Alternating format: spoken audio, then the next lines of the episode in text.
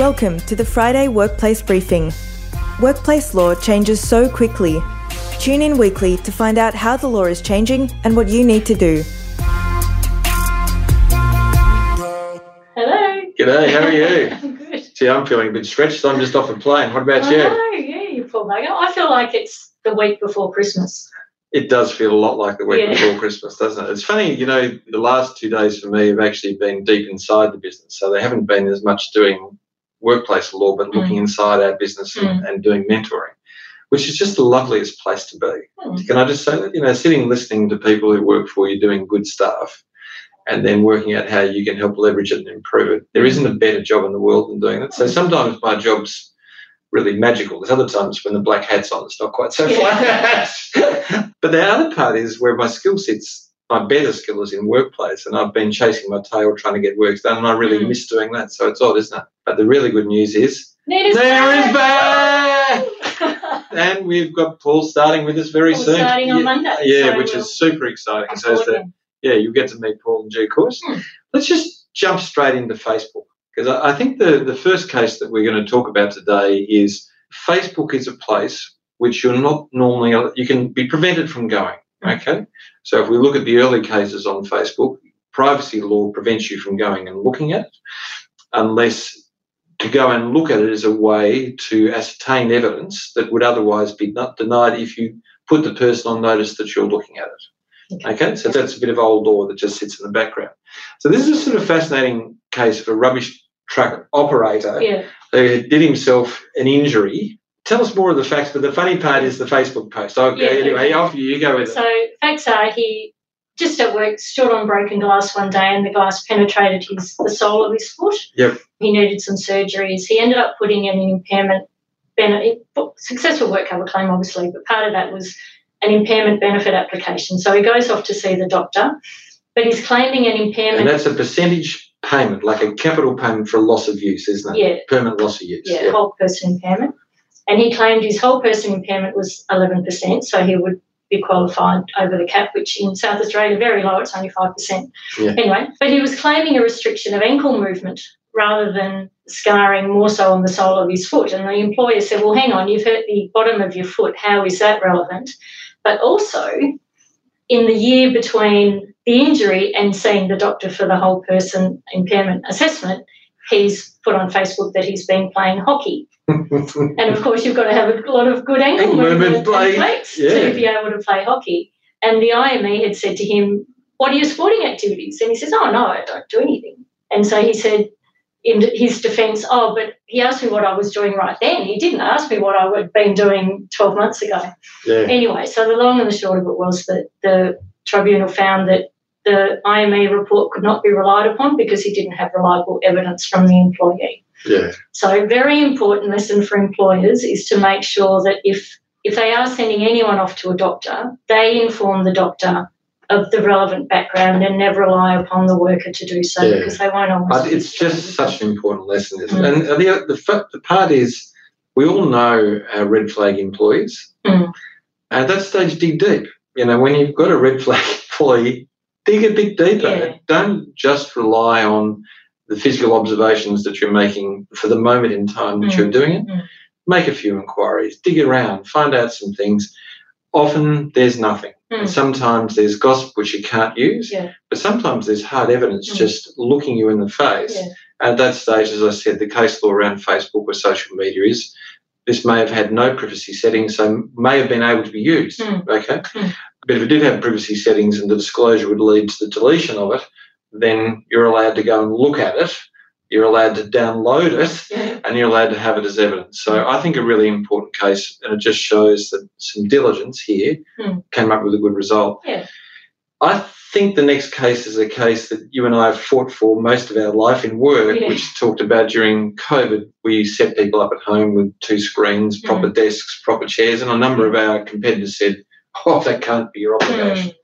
And of course, it's dumb not to do it because obviously you want people to be productive. So couch surfing with a laptop's not a great idea as Mm. far as I'm concerned. But um, Hallman's a great case, isn't It it? is. So we have a university tutor who was working from home, and he had a interesting, well, relatively relevantly, he'd had a pre-existing back injury from a motor vehicle accident, history of chronic fatigue, and he complained to the university my home setup is not sufficient and it's causing an aggravation of my back pain. I'm gaining weight. It's having all these other enormous medical impacts on him, and they did nothing. And had they simply just gone around there, provided him with a decent ergonomic chair and set up, all of this could have been avoided. They wouldn't have had an eleven thousand dollar mattress, would they? Fifteen thousand dollars mattress. I want that mattress. And- But all of this stuff, and it's all been supported by the court. You say, well, look, you created this situation, you have to fix it. So you can trial all these different ergonomic chairs and you've got to pay for it. And you have to provide him with diet shakes and saline drips and all this And none of it, can I just say, none of it had to happen if they did an appropriate risk assessment at the time. Isn't it crazy? So, look, you know, the lesson out of that, can I just say, working from home and flexible work's great. It does, a matter of safety law, workers' compensation law, discrimination law, and employment law require you to undertake a risk assessment and consultation. Yeah. I think Karen and I used to talk about this every week during did, COVID, Yeah, you did. and yet still people aren't doing it. So, Safe it- workplace extends to their workplace, yeah, it does. not just the physical workplace. Why don't we have a look now at something a little bit more interesting? Yeah, well, I think it's a little bit more interesting. I'm always juicier facts. a juicier fact, but I'm always fascinated by people who do things right and people who don't do things Mm. right. And when they don't do something right, always get angry about the outcome of it. Mm. And the AOG case, which I think, yeah, which is Charmaine Jackson AOG, Yeah. is a case of somebody who followed through a perfect system, maybe not with the greatest heart and the greatest detail and the greatest speed, but came out on top. And it's where a person hmm. felt they were being sexually harassed, bullied, felt she was forced to resign about it. Yeah. AIG kept intervening and tried to do the right things, tried to find methods of resolution. Mm. She resigned and then said at the end of it, Look, I've been wronged Mm. and brought a claim and failed because what the court said at the end of the day is, Well, look, there was a process that existed. It was a proper process. Yeah. They invested in that process correctly. They didn't want you to, to resign. They did look at methods of getting around it, and you chose to resign. Yeah. That's it. That's the That case. Yeah. And can I say to you, there are better methods by which AOG could have done this, Mm. significantly better Yeah. methods, but that's not the point. Mm. They had a legally compliant system. They had goodwill in their attempt to exercise it, and they repeatedly looked at methods to get around the issues that were occurring. Yeah. And she chose to resign. I won't make comment about what I really think happened in all of this, but my point about it is good systems, following the systems, and doing it with goodwill nearly always wins. Mm. And that's an example. And that can be juxtaposed with our next case, which is Chokchi Thai Restaurant, oh, it's a crack. which is just a shocker. It is. It's truthful. I want to do this just in a really simple, I just want to cut to the chase. this is a guy who raised bullying allegations. He was a chef. In doing so, counter allegations were made against him. Well, hang on. Can we get a bit more detail? Oh, no, you give the detail, but that's what that- this is just it's a shocking. fun case. Openly gay chef made a complaint of bullying against his manager. The manager's de facto was the owner of the restaurant. And he thought, right, he's got to go. So within two weeks of the chef making the complaint about his manager, he was looking up how can I get rid, rid of this guy? And he thought, ah, sexual harassment. So he put out a survey to all the female employees and coerced them to respond. Let, us no, there's more detail. Okay. Sorry. So put, put out, have you ever been bullied effectively to the Yeah. question? But then we don't know this, but the commissioner couldn't help but draw a conclusion that the, the women who responded to it did write on but he does sexually harass us, effectively. Four of them did. But they are all people who were subject to visa risk. And it seemed so contrived. yeah, it was so contrived. All I want to say about this, look, I looked at Kim and we just couldn't resist putting on Yeah. funny case. that's, the, that's the truth. Yeah. But the funny part about it is how often people come to us wanting to stitch someone up. Mm. They've reached the stage, they, and they're often quite fair about it. They're Yeah. going, I just can't tolerate this anymore. And something small happens, which they're hypersensitive to. So they've inflated how bad it is, and then they want to go, let's investigate. And Mm. go, no, you don't need to investigate. He acknowledges he did it. It's small. Counsel it. No, no, no, let's investigate. Do you want to spend all that money to do that? And what do you want? Well, he's got to go. Man, no. So I think one of the things we often find is we de-escalate clients who come in who are just sick and tired of a bad performing, badly behaved person, and they choose the wrong matter to go after. Yeah. I don't know whether the chef was a good or bad chef. I don't know any of those things Mm. in this case. but I, as I was reading it, I chuckled because I thought of the number of times that clients come to me and said, "How can we just get rid of this person?" Mm, mm. And here's somebody who thought, "He's a cunning plan," and it just shows how badly that goes. Mm. You've got to bring a clear mind, no matter how difficult the person is, to a disciplinary process, Yeah. and you've got to step back and you've got to listen to other voices about. Well, really, how serious is this? Mm. Anyway, that's that's the reason I stuck at it. Yeah. That's good. I-. Okay. Intractable bargaining. Okay. Well, this is our first case. Now, remember, Mm. under the old intractable bargaining, it was incredibly hard to get a decision. Very hard to get the Fair Work Commission to intervene. It Goes back to one of the old Boeing decisions. Two to three years of industrial disputation, incredible losses suffered by the Mm. business. And the Labor position on this as a government was driven by unions in part, but also a pretty good decision that said, look, when people can't agree and everyone's made a good effort, someone's got to intervene quickly Yeah. because it causes loss to everybody. Mm. Employees aren't being paid. Okay, and we've just had a phone call with Kim was over where the union pushed and stopped a very sensible bargaining going through. And the truth is, well, the employees won't be paid and never do back pay. Mm. Not a good decision by the uh, the AWU to do that, and that's going to go for a long time. Same here. Employees not going to be paid. In this case, which was the firefighters, there had to be government approval. They've been fighting for two or three years. Three years, 76 meetings. Yeah, crazy stuff. Mm. And the bottom line is, it was over. You couldn't get any further because what happens after you've been in a dispute for a period of time is no longer are people asking for money. The industrial position of a union starts to come in, and other issues, which actually employees didn't care about in the beginning, suddenly loom large. And at that stage, no employer can back down because they're now being asked to do things which are huge on cost to the basic cost of a business. So what the Fair Work Commission did is said, yeah, I'm happy to make an order.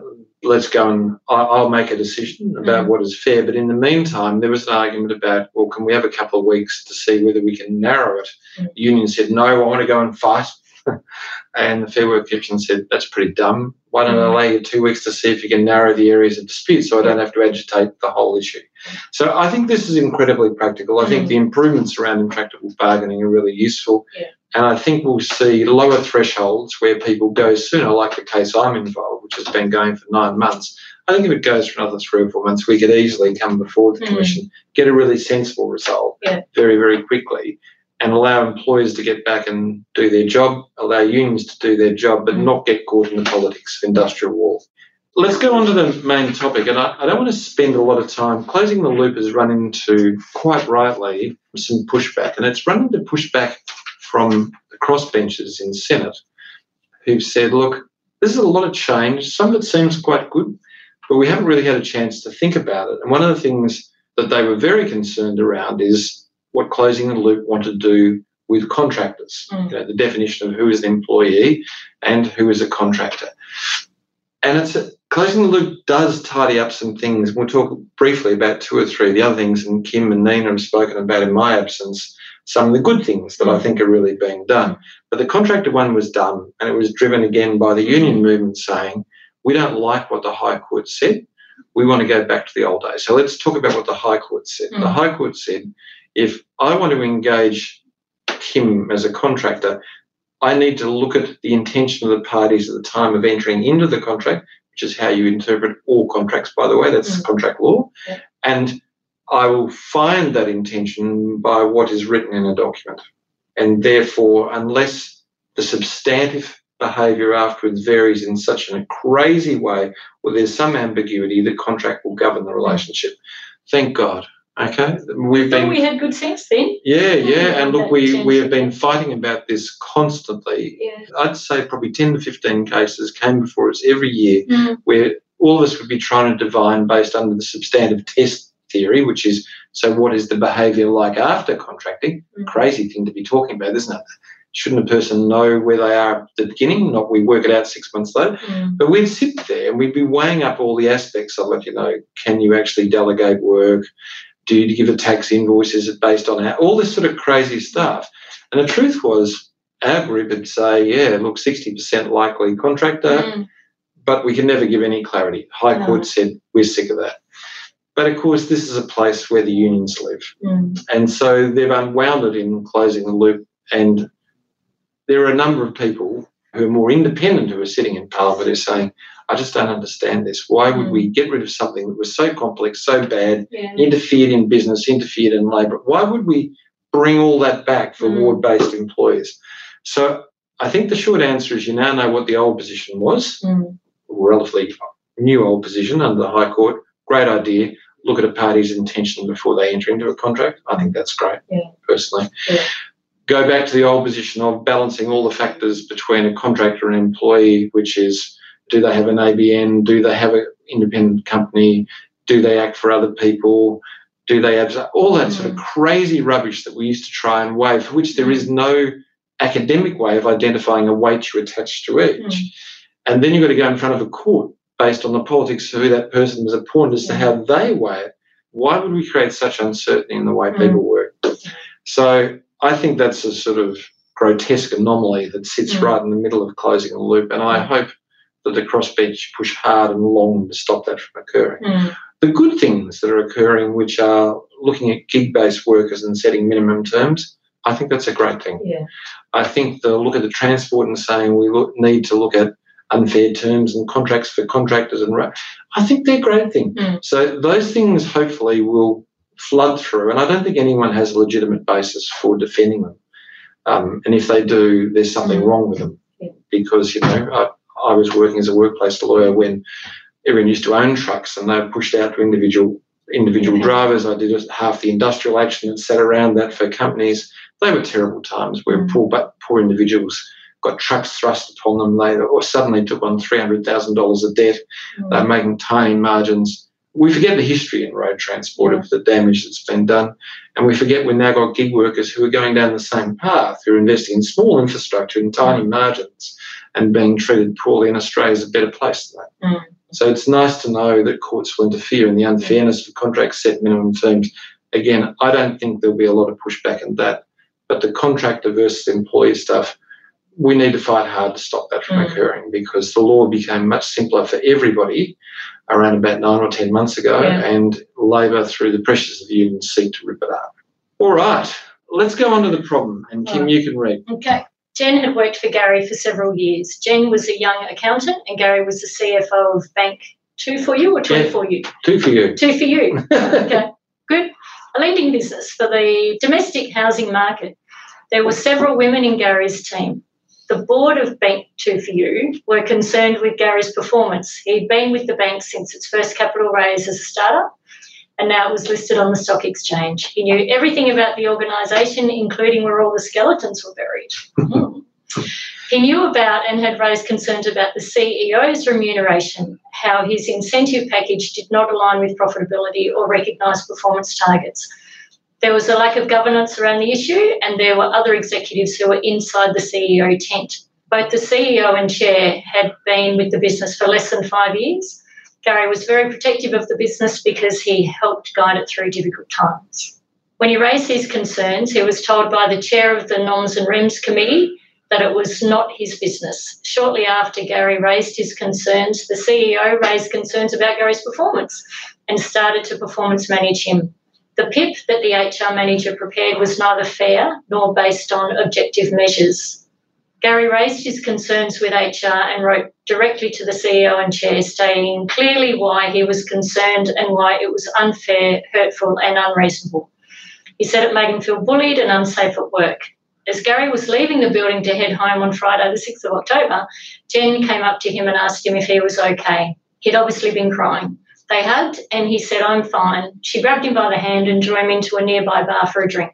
The following day, all women in his area received a strictly confidential survey. It asked questions like Has Gary ever touched or hugged you?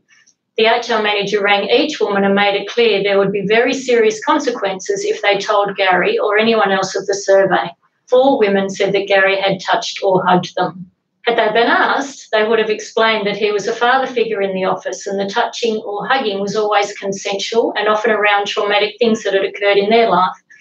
Gary was hauled before HR, shown CCTV footage of him hugging Jen and the results of the survey. HR explained they had a positive duty to stop sexual harassment, and as a result, he would be summarily dismissed. He earned over 500k a year before bonuses. All right. Okay. Interesting story. So First one's not too hard. Did Gary sexually harass Jen or anyone else? No, he did not. I know, but can I just say to you, Mhm. it tells you one thing, doesn't it? And that is, it's lovely that people did consent, Mm. but I'm not sure Gary in this story would have known one way or the other. Yeah, that's true. You should never. Yeah, so it's hard for Kim and I because when we don't see, she's a hugger. A hugger. No, she's a hugger. Um, I asked permission. She does ask permission. But I, I guess the one thing to remember is this story is deliberately designed to say that, that women like Jen hugged him Mm. to so, show that the type of difference that can exist. But there does need to be a little bit of caution around this sort of behaviour Yeah. within a workplace. I think for Kim and I, and for people we've worked together for over 20 years, we're close friends, so there is an established relationship that does it. Yeah. It's worth just reminding. Mm. Was there a positive duty for Bank Two for, for you? Yes, there certainly was. There's a positive duty under respect at work Yeah. to your like. No, you go. No, you, You've learned- you're dying to. no, no, no, there is a, you know, there's so many positive duties, and Yeah. there is a positive duty or an emergent positive duty in Victoria, and one that exists to prevent psychological hazards. So there's ones around sexual harassment, discrimination, and there is a positive obligation to prevent it from occurring as Mm. well. So there's two duties that sit there and making a hostile work Mm. environment. So there is the positive duty, and then there is you must prohibit it as it must be prohibited. Mm. So this is what it's saying to organisations like this bank is what evidence do you have to satisfy yourself that behaviour like this will not happen? So it's not about responding to allegations or certainly coming back and collecting evidence later. Mm. It is about what is the living evidence in that organisation that tells you about people not sexually harassing, not discriminating, not having a hostile workforce, not having psychological hazards. Mm. That is evidence. It's not about us saying, oh, well, we've got this duty, now we see this, we're going to sack you. That ain't anything but a mistake. It's what does our exit interview say? What do our HR records tell us? You know, where is the discipline? Where's the op? Have we done a survey and a survey which is a reasonable survey across everybody that asked, you know, do I feel safe when I come to work? Mm. Have you been the subject of any form of sexual harassment? Have I have you been bullied while you're at work? Mm. What are those type of questions that are open ended do? Well, they'll give you a really honest answer. That's the start. It's related to the person who you're you're surveying, so they'll tell you about them, not what they've observed, observed about others. So that question used to be, have you ever observed sexual harassment in Mm. the workplace? And 80 people would say yes, but it was all the same incident. Not helpful Yeah. to you. So when you've got that information and you've got the HR files, you've got the exit interviews, this is the very basic beginnings of it. Then what you do is you go and hold some focus groups around the areas of risk to actually flesh out and enrich that detail.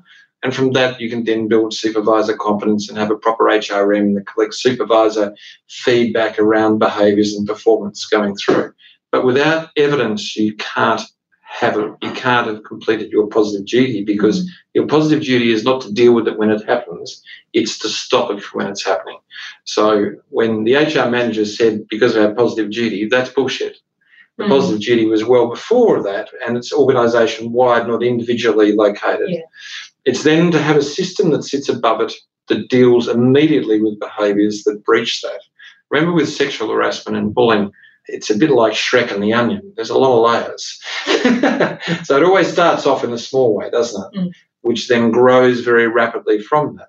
So a strong process, a safe work environment, a place where people feel safe to to say something means you get in before serious harm or hurt is done. Mm.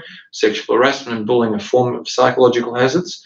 They're one of the sort of 14 that have been listed. They're the more egregiously wrong ones. Mm. But how we allocate work, risk and reward, all those types of issues around how we manage people, leadership issues, again, need to have an evidence base that we're regularly testing and checking on. Mm. This organisation didn't have it. It was clearly in breach of every single positive duty that existed Yeah. under respect of work and secure jobs. And under the safety legislation, it deeply was it was deeply mm. flawed. Mm. So although it had policies and procedures, that's got nothing to do with the positive duty. Evidence has the positive duty. Mm. All right. Does Gary have a cause of action? He has a brilliant cause of action in general protections, He certainly does. Without Yeah. any doubt. So what Gary's done is he's identified a workplace right. He's raised a problem that existed around behaviours that exist in the organisation. Mm. He's then had behaviour towards him which isn't based on fact. Yeah. He's then said, This affects my safety. So he's ticked the box. He Mm. says, Okay, this has affected my safety now. And as a result of that, they have moved to terminate. Mm. Okay, and it's ultimately terminated. So when I say it's, or Kim says it's a good claim, it's not just a good claim. Remember, there is a reverse onus it's in adverse Mm. action. He raises what Kim has just said. He's ticked his obligation. Mm. At that stage, the company has to go back and disprove what I've just said. It can't. Mm. It can't say he didn't raise it. It can't do that. No, no. It can't say that the process they were implementing was a reasonable one. Mhm. Gone. Okay, because that's something that will be tested objectively based on the evidence that's given and on expert evidence would say under no basis would this be reasonable. Mm. So in the court at the moment, you're into day three of a hearing, you've got a gun at your head. Mm. What's the loss? He's on $500,000. So he doesn't have an unfair dismissal claim, clearly. Mm. But at $500,000, the damage that's been done to this man is so significant. Mm. He's unlikely to work again. So his compensation is at least two to three years worth of Yeah. income and any other losses around sort of medical and like expenses. This is a one to two million dollar minimum claim Yeah. and how crazy this was a guy who actually was helping an organisation and who identified the Qantas problems that existed in the Mm. organisation. You can tell I wrote this when Qantas actually pushed back my flight. The other I'm so kidding. oh, yes, this is a good story to tell right at this moment. I wonder if Alan Joyce is listening. This is a good story to tell. But isn't it interesting how often we've seen situations where someone does act as a whistleblower in a way. This Mm. isn't quite a whistleblower, but is concerned about remuneration, about behaviours, and is then punished for it by the person they've raised about it. This shows where general protections is going. So general protections is starting to line up with the harassment type claims and the way damages are being measured and harassed. Yeah. I think this would be one, if it was fought, would be massive. Mm. So there you go. Yeah. That's for this week, and it's great. Look, and next week we've got Nina Batkin. You're you're free. I hope so. Those butterflies, just- those just- butterflies, I was just go. thinking about our workload next week. I don't know. We'll have to play that one by ear. I think we've got a lot Well, it can't be you because you're in Ballarat. Well, Me, Nina might be too. It's me on my own again Mm, might be. with Paul. Okay. Anyway, look, lovely to see you. Give us a thumbs up when you get a chance. Great to be on with you too. You too. Thanks, Andrew. And we'll see you soon. Bye. Bye.